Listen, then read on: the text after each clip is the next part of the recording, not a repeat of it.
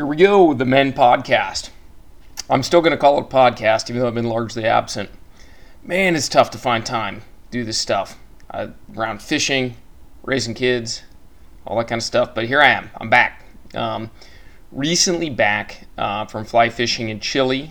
Um, of course, we missed a lot together over the last few months because I've been delinquent on this, but I got a better system now so I think I'm going to be able to keep up on this because I, I love doing it. I love sharing some intel. But um, yeah, so Chile, Patagonia, um, interesting time to travel uh, in the midst of you know this COVID pandemic, which has complicated everything from uh, just vaccines and testing and uh, prerequisites for travel. Um, lots of different uh, lots of different things coming at us as a you know we're a small travel broker for fly fishing. We don't do you know uh, anything like the big guys like yellow dog and and flywater and whatnot but we do a fair amount of travel um, to to lodges that we know well and um, places that we're highly familiar with where we think we can offer a superior service. We do it and um, where i go in patagonia is one of those.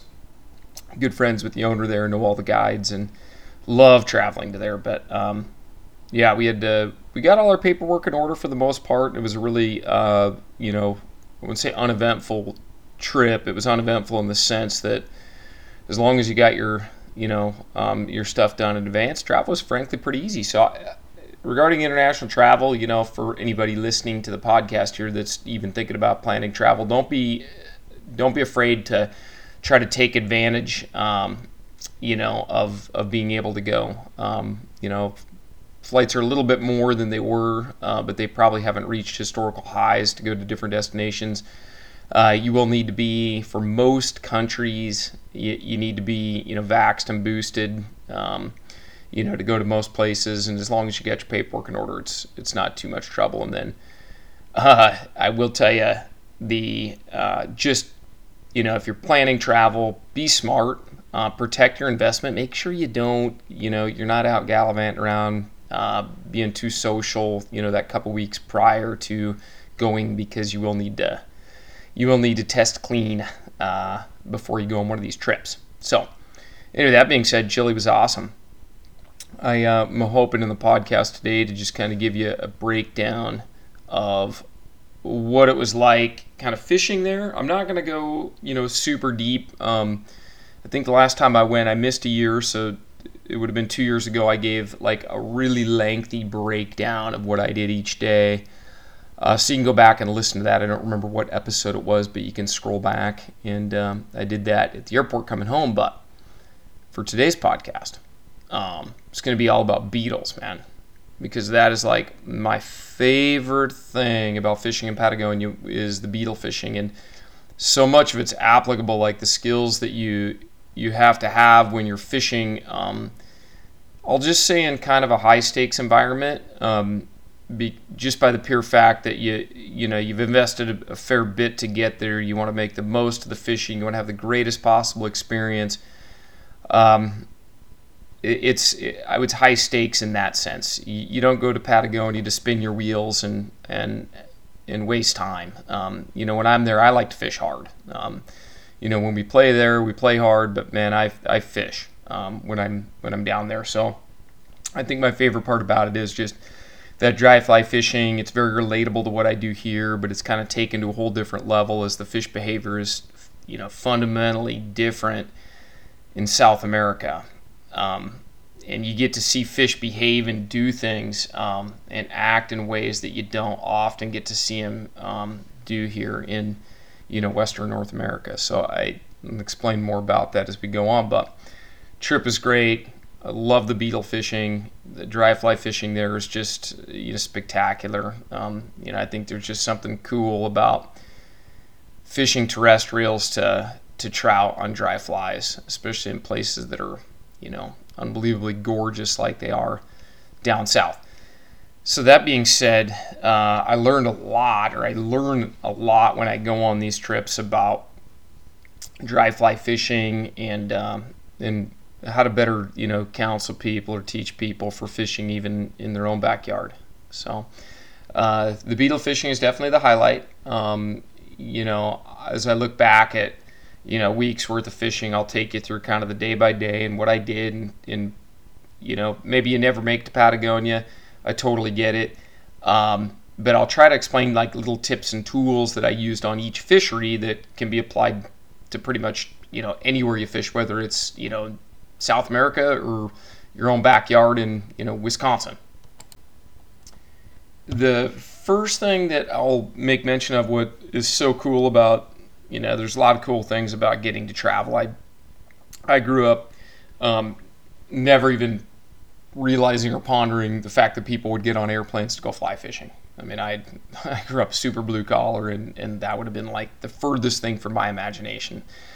Um, you know, but as I've been fortunate enough to work in outfitting and, and see that, you know, some of these vacation type trips that you can plan as you know, fly fishing is the building block. There's, you know, the fly rod's kind of what got you there, but then there's the, the, the culture and the experience, and then just driving to and from the fisheries each day. You know, being able to hop in a, a little diesel pickup truck, you know, or a little D, little diesel Isuzu SUV, and uh, being able to drive across a beautiful country with you know your fishing guide who's you know, speaks great English and is also a tour guide and can tour you kind of around the country each day makes for just a wonderful adventure. And then, you know, this portion of Chilean Patagonia is the fisheries are so diverse, you, you know, you really don't need to fish the same place twice. Um, it's, it's just a very cool trip. But regarding like the fish, what's the fish are, they're all introduced, right? So, um, if you didn't know that about Patagonia, the brown trout and the rainbow trout are not native to um, South America. They were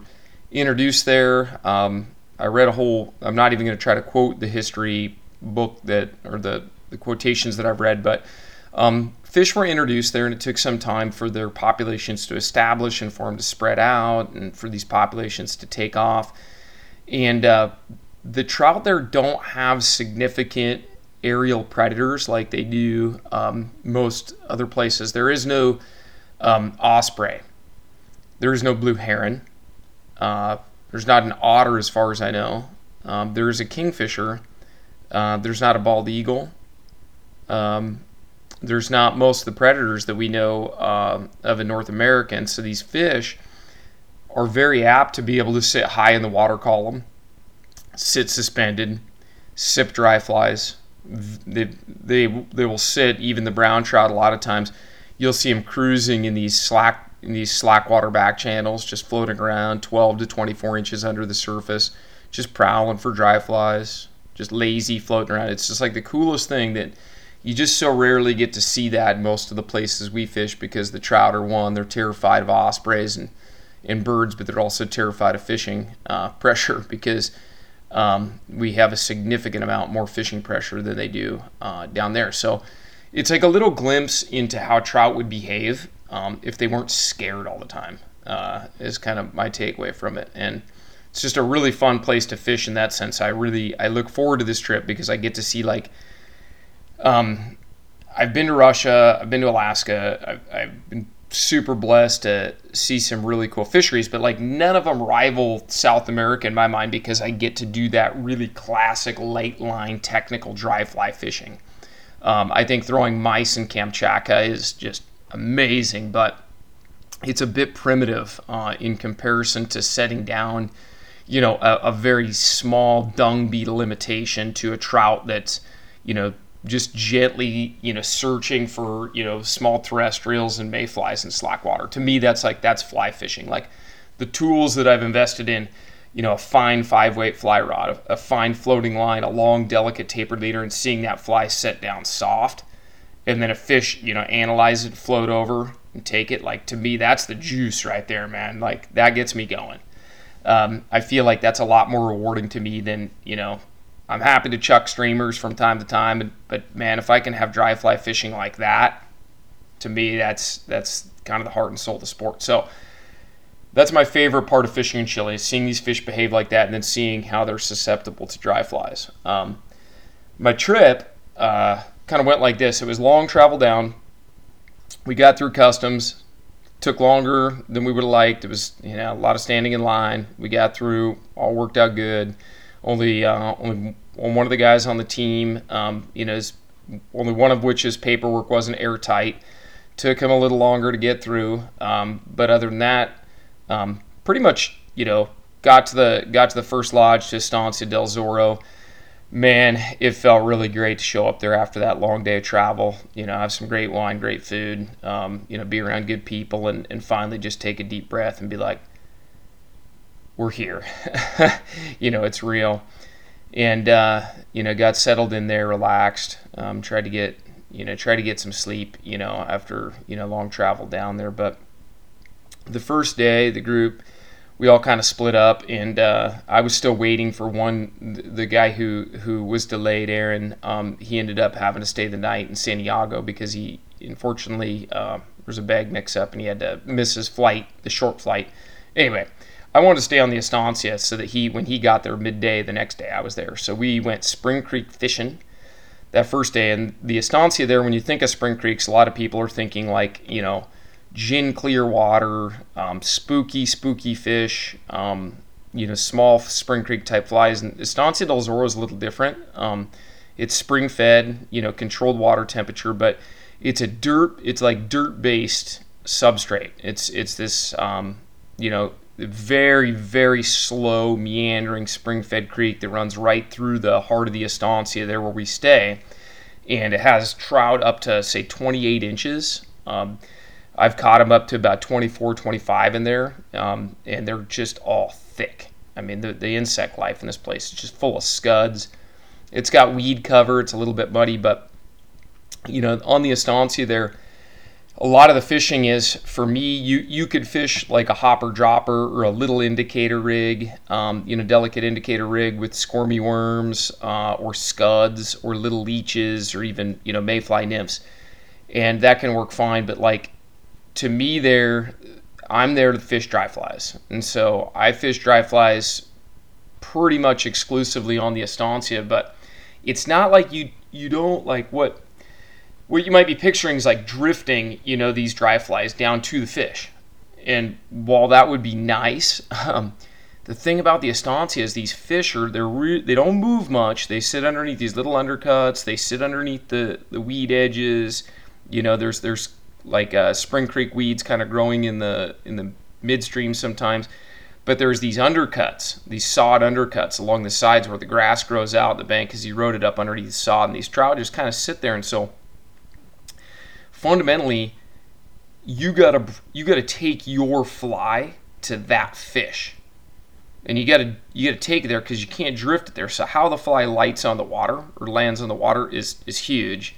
You have to make good casts how you approach the creek if they see your shadow they see rod flash they see you you know all that has an impact on whether you can fish and then your patience um, as well on the estancia is like really important. So what i found is uh, you know you want to approach you know and try to isolate the little cut banks. It was it was very apparent that the trout would kind of move over to the shady sides so there might be like and that might sound really obvious if you're listening, like, well, of course, like, you know, brown trout especially love shadows, they love shade.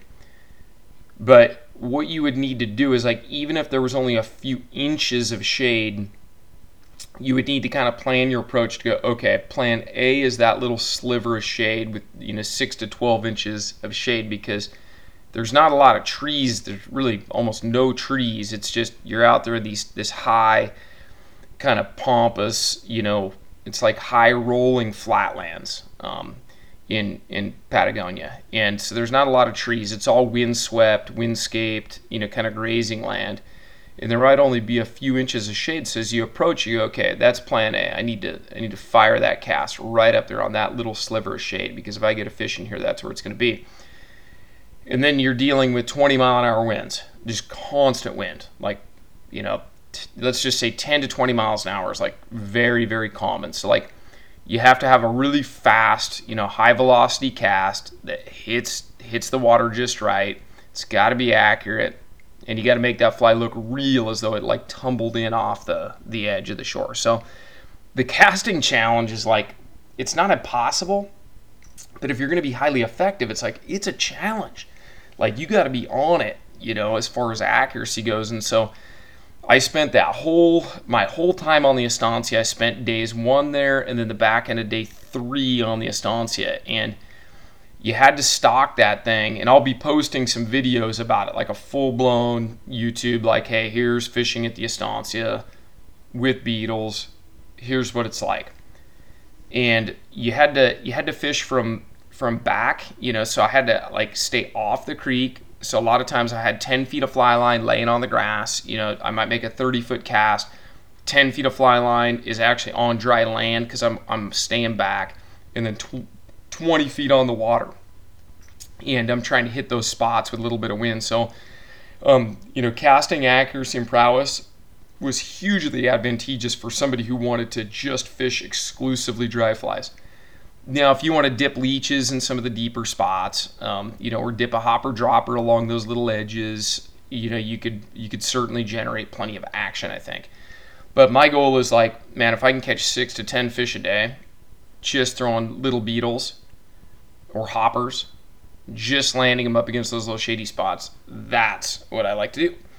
So um, spent that whole day one, um, and and then again the back end of day three, just working that creek, slowly creeping my way up, kind of fishing like a heron, firing those casts in.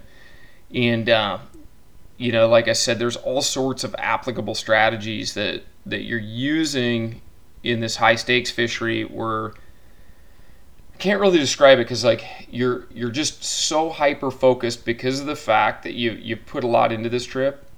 You're like it's it's consequential. You know, I'm not like neurotic about it. I'm not like hard on myself. I don't get mad if I don't succeed, but like it, to me, it's like it's consequential. I've, I've got one opportunity to fish this place. I've got a week to make the most of it, and uh, you know I know when to chill out, like, but I know when to fish hard, and I really enjoy that the the pressure of being being hey, hey this is my one day to do this. I'm going to do it right. I'm going to make great casts. I'm going to I'm going to hyper focus and I'm really going to put it into kind of mental overdrive, if you will, to to make sure and take advantage of these situations. And I think the Estancia is like one of those high stakes destinations. I love the concentration. And the other thing that I learned there and have learned over time is just patience. Of uh, when you in, in patience can culminate in like several different ways there. So one of them is you know you you have to plant that fly and it's it's like a seed and you've got to plant that seed and literally the first cast and i i used to know this this guy uh, i ran a couple guide trips with him you know long ago uh, and his name was chuck cooper and uh, chuck i remember him telling me lots of stories about patagonia because he would go down there and go fishing in the off season and travel around and just kind of vagabond around down South America and fish a lot of these new places. And I remember him telling me, like, oh, yeah, when you're on those spring creeks, man, set that beetle down, then set your rod down because those trout won't forget about it. They know it's there. And if you wait them out, they can't resist. You know, I, I just remember him making like one little mention of that. And the first fish on Estancia del Zorro, I was trying to like get, I'm carrying a GoPro and I'm trying to get my camera set up because I want to document this. And man, I laid that cast in there and it was a nice cast. And I'd only been fishing for a couple minutes and I I'm very realistic with my expectations. I don't expect to catch a lot of fish on the Estancia. I want to catch a few really, really memorable fish. But I set my rod down, and sure enough, it took me about 20 seconds or so to do whatever I was doing with my camera and make sure it was ready. And I, I frankly didn't expect to fish right away. And boom, brown trout just engulfs my beetle while my rod's on the ground. Picked it up with my left hand, of course, I'm right handed. Set the hook with my left hand. Fish jumps like two or three times, somersaults around. Ended up ended up losing it naturally, um, but it was like a very uh, stark reminder. Like, man, you've got to be patient with these fish because that beetle's not going anywhere, that trout's not going anywhere, and that fly's not really floating along. It's not it's such slow water it doesn't really drift much. In fact the wind will often you know if the wind is historically blows upstream there and the wind will actually offset your drift so your fly might even move upstream in the wind. So patience is really key in that sense like you, you got to put the fly in the water and if it's in a good spot i'll count to 10 brown trout and then I'll twitch it a little bit. I'll saw one brown trout, two brown trout, three brown trout, four brown trout, so on. Then I'll twitch it a little bit. Five more brown trout. If it's a really really good spot, I might go to like another ten. Um, and then if it if it's not getting any action, I'll very quietly pick it up and reposition it. You know, you know, right. You know, maybe I might move it. You know, two or three feet up the shoreline or, or up the stream, depending on where I'm where I'm aiming there. But that the patience required there is like really key, and it's like so different than this real fast paced. You know, give me my drift now, give me my trout now. You know, swift water western fly fishing model. Swift water's cool. You know, we fish a very swift, powerful stream out here at Reds. The Yakima during the summer pushes like very few other western streams. I mean, it's big, pushy, almost angry currents. Um, so I get plenty of that, but I, I like the patience game of uh, it's a little bit more of a chess match, you know, or a game of chicken between you and the trout as to who's going to blink first. The other place you really see patience, um, you know, become a necessity on the estancia is you might you might walk upstream and, and you just know based on you know data you know on previous engagements or dope. So we'll just use the term dope. So let's say i've got some dope that suggests there is a trout there. Like nine out of ten spots i've been through I, i've moved a fish or seen a fish in a spot that looks like that. So dope suggests that there's a fish there and let's just say I throw a cast and it's a, it's a let's let's say I botch it because I do that. I botch the cast. Fly hits the water way too hard. My line hits the water. It's obvious it's not just a little beetle falling in, and I just I know that's not going to raise a fish. If I know there's a fish there, man, just just pull that fly out, wait several minutes, and throw you know like two to three, four minutes, five minutes maybe, if you know there's a fish there, it's going to take you more than five to walk up to where you think the next good holding lie is. But several times I found myself just pulling out. Maybe that's when I patch up my tippet. Maybe that's when I take flies that are like, you know loose on my fly patch and put them back in my box. Have a drink of water, have a snack, smoke a cigarette if you got one, but just chill out for five minutes and then throw that same cast again. And several times, if, if I was confident there was a fish there, that second shot after being patient worked. But if you continue to throw that same botched cast again, you have you, you basically have diminished your, your odds of catching that fish all the way to zero. So you could do that when you miss a fish. You could do that when you botch a cast. But don't underestimate the power of just taking a deep breath and giving that fish, you know, just a little cool off period. And on the estancia, I found that to be a very, very powerful tool um, as far as exercising patience, which is like the two things I'm sharing so far being patient and leaving the fly in the water, being patient when you botched a cast or you, you, you maybe miss a fish. Those are just like mental strategies right there. Like those don't require you to be a superstar caster. They don't require you to do anything that's superhuman. They just require you to like make good choices, like good mental strategies. So take those for what they're worth. I, I think that I, I can apply that back home to my home fisheries. There's lots of places that I could slow down, be more patient, um, especially when it, as it pertains to moving a little slower and a little bit more thoughtful. Um, and then you know, in, in, addition, I'll just, you know, speak to casting right now is learn to throw really tight loops. Um, I, I, don't really think that everybody has to double haul to, to go worldwide and like be a really, you know, successful, you know, angler. And we'll just say successes, being able to meet your, your, your expect, your catching expectations, whatever those are. Um, as long as you meet your catching expectations and you're satisfied, you're a successful angler um, stop and smell the roses along the way.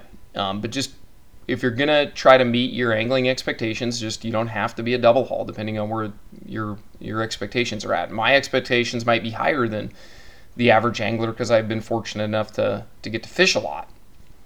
But learn how to throw a tight loop, like something that's aerodynamic. Learn how to control that loop so that your fly can hit the deck and land on the water like the second it turns over We're not throwing high hanging curveballs up in the air for you know a, a 10 mile an hour wind. Even even a minimal wind is 10 miles an hour um, in a lot of these places that we like to fish.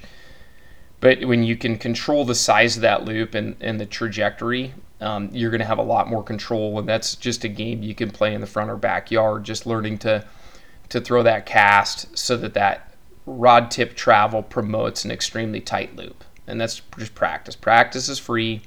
Learn to throw with velocity. Um, I fished a nine foot five weight fast action rod.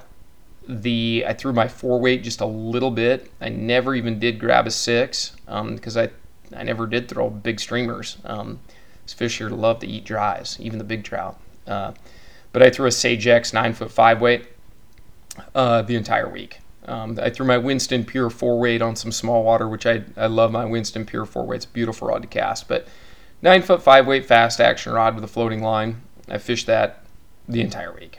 Um, it's worked great. But control the loop. It's not about power, distance, or velocity. It's usually about just the aerodynamic approach uh, of that that loop toward the water is going to be the biggest determining factor in your accuracy and consistency. So um, that was the Estancia. We threw small beetles, um, number 10s, number 12s. Uh, the giant Kentaria beetles, um, you know, aren't uh, present on most spring creeks. Those are more of like a, a, bamboo rainforest and jungle type thing. Um, yeah, I would say jungle, but heavily forested mountains are where the Centaria beetle calls home. Uh, kind of more of like the big fjords, the lake districts. Um, you know, where you have these – more more glacial environments is where you're going to find those giant beetles. So. Uh, day two, uh, we went over to a river called the Needewa River. Um, you know, semi Spring Creek, semi Freestone, kind of your traditional kind of Rock Creek, Montana size stream where you can cross at all the tailouts, but there's some deep pools. Uh, we went over there and threw. Uh, we went over there and threw hoppers all day. Um, I lost my phone in the river trying to take a, a photo of a beetle in a fish's mouth. Um, it was such a great opportunity to take uh, take a couple pictures. Went skinny dipping for about 30 minutes. Never could retrieve my phone out of this pool that I dropped it in. Um, that was an adventure, but had a great time on the Needewa. Um, you know, fish up to about oh, uh, we actually caught bigger fish there this time than I've been years past. Uh, we hiked up a little tiny Spring Creek tributary and caught browns to 20 inches uh, fishing in a tiny spring creek. It's like, a, oh my gosh, I mean, see the videos, you're just, uh, it'll blow your mind. I mean, just tiny water on spring creeks, sight casting with hoppers. Um, there were thousands and thousands of grasshoppers. I mean, incredible amount of grasshoppers uh, in this particular valley. The Needewa River runs through the Valley of the Moon. But uh, one thing that I learned over there that you know keep in mind for all your your western fly fishing endeavors is, man, the wind is your friend um, when it comes to terrestrial fishing. I mean, it was howling over there, but I'm telling you, every time we walked along that river, and cattle are doing the same thing, and, and the, the the alpacas or sheep or whatever's walking along a particular section of river, those hoppers are just getting blown into that water. There were so many on the the Needewa system, we could just physically see it you know, like we'd walk, man, there'd be a half dozen hoppers that wind up in the water. Uh, but it was just very telling. Like the guides there, they favor the wind. Like they want those windy conditions. It's just because the, the exposure they have to dry fly fishing that we don't. Those guides are, I can't say enough about the guide crew there, man. I mean, just learning from guys who have experience in seeing fish be fish without the, you know, in the absence of predators. That just the, the observations that they have are, are profound but um, they want the wind and they will fish they will fish differently um, in calm days versus windy days. But man when they get big wind you get 20 mile an hour winds 30 mile an hour winds they it's all hoppers all the time uh, that time of year there. So the Needewa was great. Um, you know just it reminded me that uh, sometimes you don't have to have a phone because I lost my phone for five days I think it was uh, and I didn't have any device to start scrolling on and looking at, which was uh, just kind of refreshing in itself. I think God was giving me an opportunity to just get grounded again, um, which was which was nice. Um, and I focused on using my GoPro, and I got some killer video because um, I wasn't distracted trying to do a bunch of social stuff, which was um, you know, frankly, kind of a relief. But uh, great part of that trip was the driving tour back and forth. Um, you know, just being able to cruise and drive through the countryside with a guide, get a tour, uh, hear about the landscape, wildlife, and a little bit about you know what you know. It's always a great time for captive discussion. You know, just learning a little bit about what it's like to live in Chile. Um, day three, I got my butt absolutely handed to me on the Rio Pedregoso, which is a little um, freestone slash spring fed, primarily freestone um, river right uh, on the Estancia. Uh, we took the guides uh, four by four and we uh, we kind of jeep jeep down to uh, the river, and man, I'll tell you that was a humbling experience. I know guests that have been there in the past um, when the water is a little higher that have had fabulous fishing for lots of trout and, and come back talking about all the trout they caught. I caught uh, one or two trout the whole front half the day. I mean, I was spraying fish out of these pools. I would lay my fly down, and if they saw my rod flash, my shadow, or the fly hit wrong, man, I would just see these brown trout. In the Pedregoso has smaller trout on average, like a 16 inchers uh, a big one. it was definitely one of the prettiest places I've ever fished, but man, it was the most technical. Um, I actually posted, I, I put together a video of just kind of my testimony of like taking the long way around on these pools and just making sure that you do everything you can to keep yourself concealed and keep your shadow to a minimum and make sure that you you do you go through and you do the hard things to make sure that you set up right. Because like if i'm fishing for 13 inch brown trout generally i just kind of like to stumble up to the pool. It's low key. I don't want to take it too serious. And i can try to catch a small trout. Well that didn't work for me. Uh, man even to catch these you know smaller trout you had to have your a game on and finally i i took the long way around i set up red. i made one perfect cast and finally caught a fish and so it was nice to have kind of that humbling experience um, and it was definitely one of the prettiest places for fish. So I'm super glad I did it. But with the water being low and clear and not a lot of wind that day, um, it just was not. You know, the wind keeps ripples on the water, provides um, chop and and ripple to make you know help the trout feel safe. Uh, but it was also like I think I got two trout, and it was like I got them in some pools where there was a good number of fish in there, and uh, I'll tell you, it was like you got one fish out of there, and that was it. You just you packed it up, you hiked to the next pool. Um, it was like kind of a one and done type fishing. It was like it was kind of how people describe New Zealand to me. I've never been to New Zealand except the fish. It was like the the fish weren't nearly as big, but the stakes were just as high. Like you had to plan your approach. You're like, okay, I'm going to stand here. I'm going to make one good cast, and after I make that good cast, I'm not just going to go into like you know semi-automatic rapid fire with my cast. I'm going to make one cast. I'm going to wait, possibly change flies, make one good cast. And if I'd taken that approach right off the bat, I would have been a lot more successful. But instead, I was just like I was spraying fish everywhere. So after that, we went out. We had lunch at the ranch, and then I went and I fished a half day at the Estancia. That was the kind of my you know I fished a day and a half on the Estancia, and that was just awesome. Totally different. You know, um, equally high stakes, but bigger fish. Um, and the fish, the water is off colored at the Estancia, um, which is a huge advantage, um, you know, over the Pedregoso. So I went from like this extremely challenging gin clear Spring Creek type fishing where I was barely catching anything to the Estancia where you have to make these calculated patient approaches, but uh, it was just different. And I, I, had a lot more success on the Estancia that day. Um, a lot of wind, uh, you know, so that part was good. Um, and uh, and yeah, the Estancia paid off. It was great. You know, like I said, it'll it'll take me a few weeks to get the videos up, um, but uh, I think you'll I think you'll appreciate just what a cool cool fishery it is. Uh, day four's lessons were different. So we we took a raft and uh, we threw a raft in the Simpson River uh, down near the town of Coyhaique, and it was kind of more your traditional you know bounce downstream in a in a raft type western fly fishing experience except the highlight and kind of like the takeaway and this can be applied towards straight up whether you live back east united states western united states or wherever um, just the technical dry fly fishing that we encountered so like on, on the simpson river it's much more there's there's a mix of browns and rainbows but it's kind of like They don't have the giant Cantaria beetle. It's a very fertile stream. There's mayflies, there's caddis, there's stoneflies. Um, it's it's very uh, reminiscent of you know some of the Rocky Mountain streams.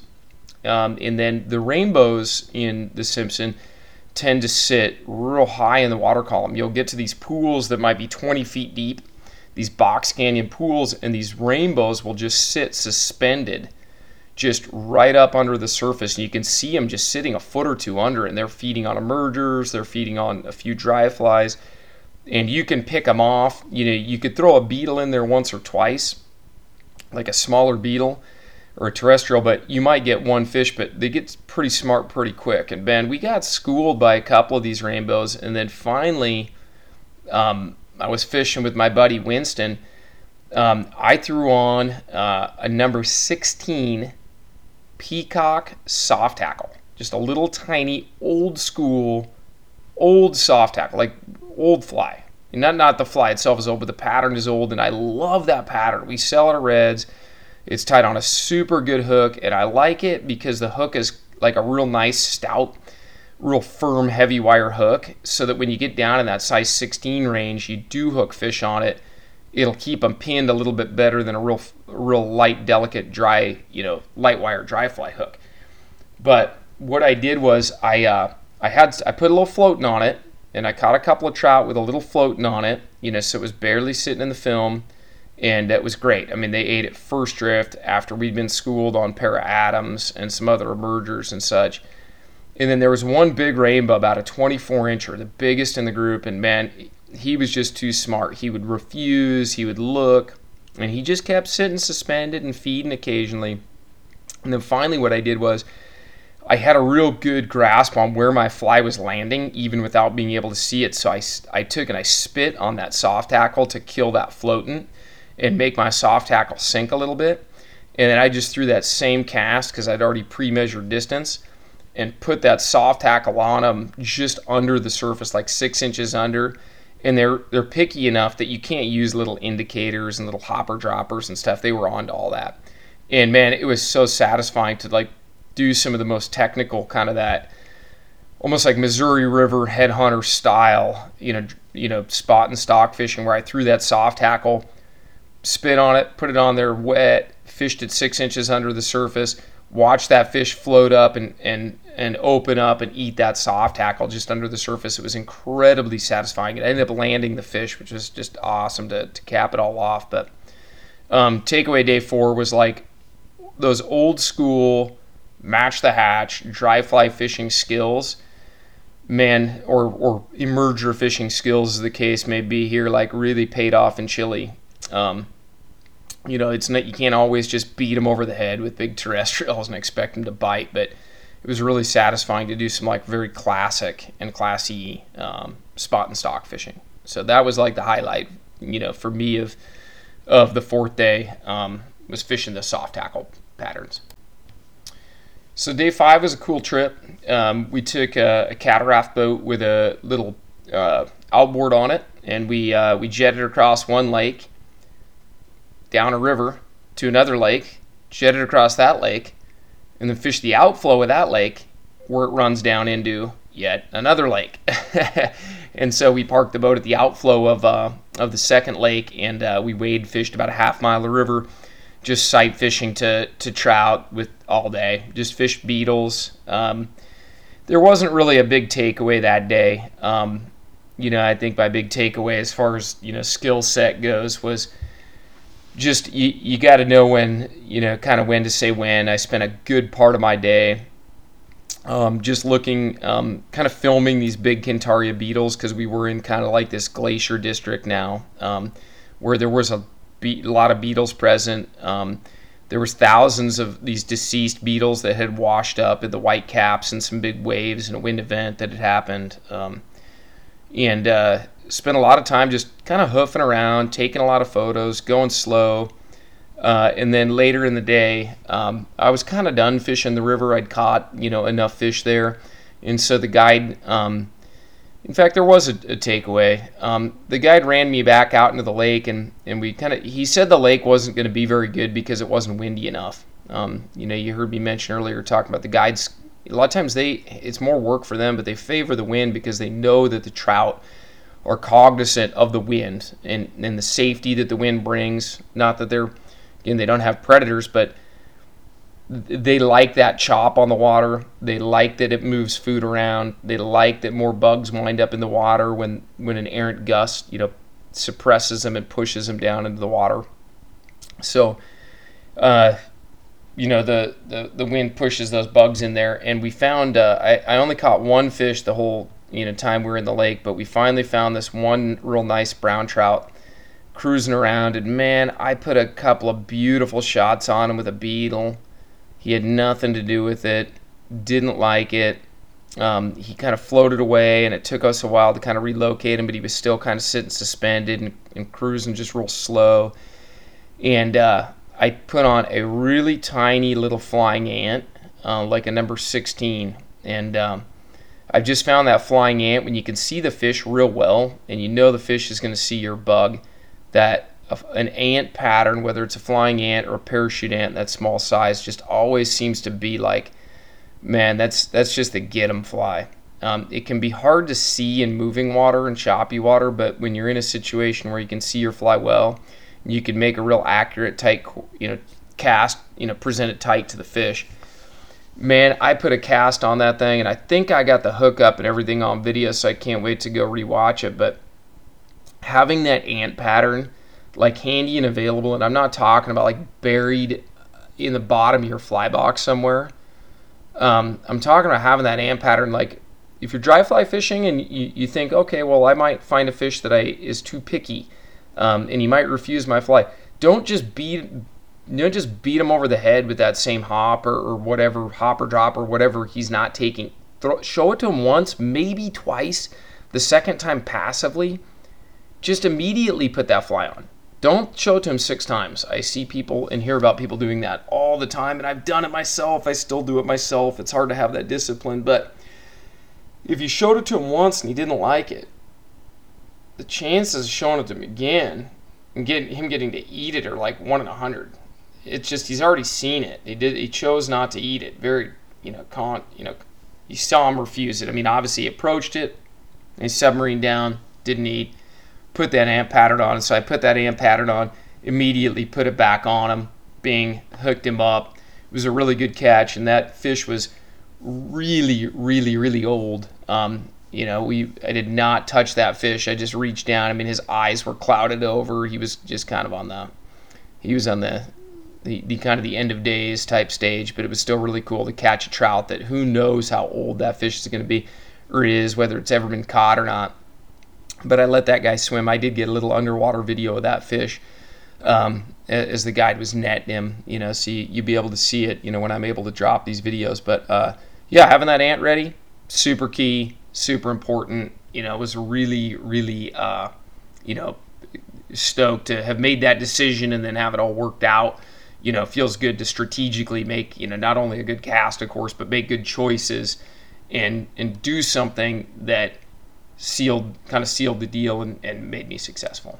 And then if you're listening to this and you're you're you're on a guided trip, especially in a faraway place like that, a lot of times the guides, you know, they don't they don't know what you're thinking. They don't they're not mind readers. Guides in the US aren't mind readers either, but you know, we probably read body language and, you know, things a little bit more effectively than another culture does, but you know, don't be afraid to make some of your own decisions, but it requires you to be able to tie your own flies on. Like it's for me, I I don't try to excuse me, guide the guide, but I'm also not afraid to say, "Hey, what about an ant?" and and I'll point to my hat and he knows that okay, we're not going to lose track of this fish. He can tie it on real quickly. It's not a big dramatic change where he needs to anchor the boat and do this to change a fly for you.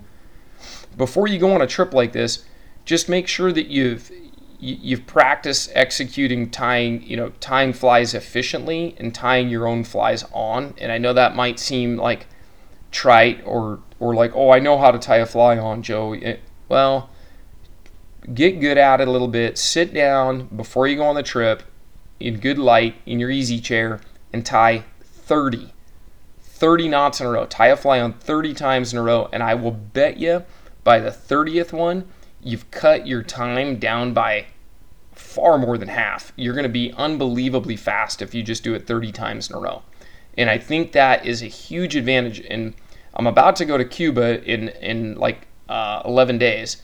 And that's a big advantage in the salt is being able to change from, you know, a bonefish uh, fly to a, uh, you know, a permit fly or whatever it is to make a quick change instantly where the guy doesn't have to anchor the boat or talk to about it. Like, hey, what about this? Change it, get that fish, get it hooked up, you know, mission accomplished. So having that flight quickly accessible, ready to change, and be able to to make some of your own decisions on the go, uh, I think was critical on day five. All right, so uh, day six, um, my big takeaway there, uh, we floated uh, a, a, big, beautiful river uh, in a traditional, well, I would say traditional drift boat, but in NRS inflatable drift boat, which was really cool. Um, those boats are very handy. Um, and uh, the, the biggest takeaway, this was the, the last fishing day of the trip. I had the option of adding another half day on our departure day, but I was like, man, I was honestly fished out. I was like, I, I kind of know I know when I've had my fill. so this was my last day of fishing, and um, my biggest like trip concluder, like for me, and whether let's just say you're planning some trips this year, um, and it might be just a little weekend getaway. Maybe it's a trip to a faraway place. Uh, you know, maybe you're going someplace spectacular. Maybe you're just going to spend more time fishing in your own backyard. Um, wherever you're going, like simplicity to me was like my biggest takeaway and the the thing that I was most grateful for on the last day. On the last day, I fished one or two flies the whole day. It was all dry flies. I fished the same rod I'd been fishing most of the week. It was a Sage X, nine foot five weight with a Lamson Lightspeed reel. Probably my, my favorite all around trout setup. If I had to choose one to be buried with at this at this moment, that would be it. You know, maybe some other day I'll fall in love with another rod, but I really like that Sage X, and I, I was able to fish my favorite rod. I, I kept nice, fresh, tapered leaders on my line, which I know that might sound insignificant, but there's something beautiful about the way a, a fresh, tapered leader that's a you know appropriately matched to your fly size, the way it unfurls and it lands on the water, and just the simplicity of saying I'm going to fish dry flies and nothing else. I'm not stringing up another rod. I'm going to bring one more rod for backup, but I'm going to leave it in the tube and this is the decision I made. And there might be fish that decide they don't want to eat, you know, my dry fly. They might need a nymph or they might need a streamer. But I'm keeping it simple. And if a fish doesn't want to eat that dry fly, I'm a I'm a you know a qualified caster to just keep moving downstream and let's find another fish. And that was the attitude that both you know my fishing partner Winston and I had uh, on the trip uh, was just let's just fish dries. Let's keep moving. Let's keep it simple. Let's have fun throwing these beautiful fly rods that we have. Um, his favorite rod of the week was a Sage Trout Light Line. Um, and so, you know, we each got to throw our favorite rods all day, just dries. We caught enough fish to keep us really happy. You know, the dry fly fishing was great. It would have been easy to try to catch some bigger ones on a streamer or, you know, uh, you know, hopper dropper system, which the guides down there, they love the hopper dropper because you can – you can take that hopper dropper and you can shove that nymph up into kind of some hard to reach places. But I just love that that just the it when you when you make the conscientious decision that you're just going to fish dries or you're just going to fish this or that, it's like a burden gets lifted from you. And uh, to me, last day was super grateful. Just I'm throwing dries the whole time. So when you plan trips this upcoming season, if like maybe your goal is to get better at Euro, I'm just making stuff up here, but if your goal is to get better at Euro nymphing or get better at using, you know, hopper droppers or get better at streamer fishing or just dry fly fishing, just like, hey, I don't want to tangle. I don't want to change flies. I don't want to snag up much. Just make that decision and go for it. It's okay. Catch less. Sometimes you catch less. What I have found is by the end of a couple of days of fishing, I've caught more because I get to spend more time in the water and I get better at whatever discipline that I'm focused on. So, Day six, grateful to just be throwing dries, sticking with dries, not worrying about some of the fish we left behind. There was lots of feeding fish and fish sitting suspended. We could have thrown emergers, a little nymphs at, left them behind. It's okay. We'll get those guys next time when they're ready to come up for a dry fly. So, um, yeah, it was a great trip. You know, hopefully this podcast is helpful, and and I'm you know I've kind of got a new system of how I plop down to record these, and it's going to be a little easier to find time to do them. So I'm hoping to get them done every two weeks this year. Um, but thanks for joining me. Uh, as always, you know, follow Reds, shop at Reds. We would love to help you out and get some business from you. It's it's part of the reason we do this, and um, in addition to just being a labor of love. So uh, we'll catch you on the flip side. Thank you.